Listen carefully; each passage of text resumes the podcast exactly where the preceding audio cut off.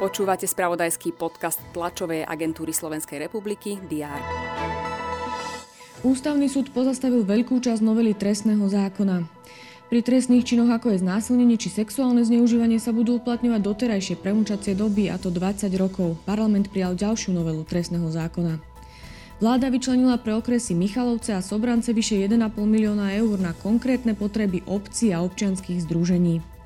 Českí poslanci schválili novelu občianského zákonníka. Párom rovnakého pohľavia umožní uzavrieť zväzky s väčšinou práv, aké majú heterosexuálne páry. Moldavský separatistický región Podnestersko požiadal Rusko o ochranu. Aj tieto informácie priniesol uplynulý deň, je štvrtok 29.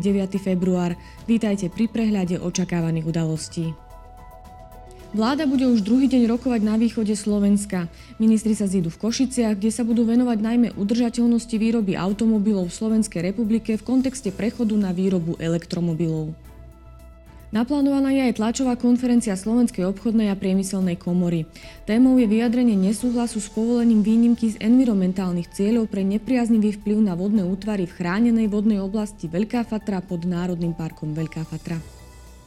V univerzitnej nemocnici Luja Pastera v Košiciach otvoria moderné endoskopické pracovisko. Na fakultnej nemocnici s poliklinikou v Banskej Bystrici sa zase bude hovoriť o roboticky asistovaných operáciách. V Prahe sa uskutoční summit predsedov parlamentov krajín V4, na ktorý bola prizvaná aj Ukrajina. Okrem situácie na Ukrajine sa má venovať aj ďalším témam. Slovensko zastupuje predseda parlamentu Peter Pellegrini. Ruský prezident Vladimír Putin vystúpi vo federálnom zhromaždení so správou o stave krajiny.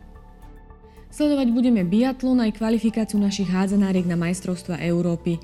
Večer sa pozrieme na semifinále španielského pohára. Počas dňa bude prevažne polooblačno, teploty sa budú pohybovať od 12 do 17 stupňov Celzia. To bolo na dnes všetko. Aktuálne informácie prinesieme počas dňa v spravodajstve TSR a na portáli teraz.sk. Prajem pekný deň.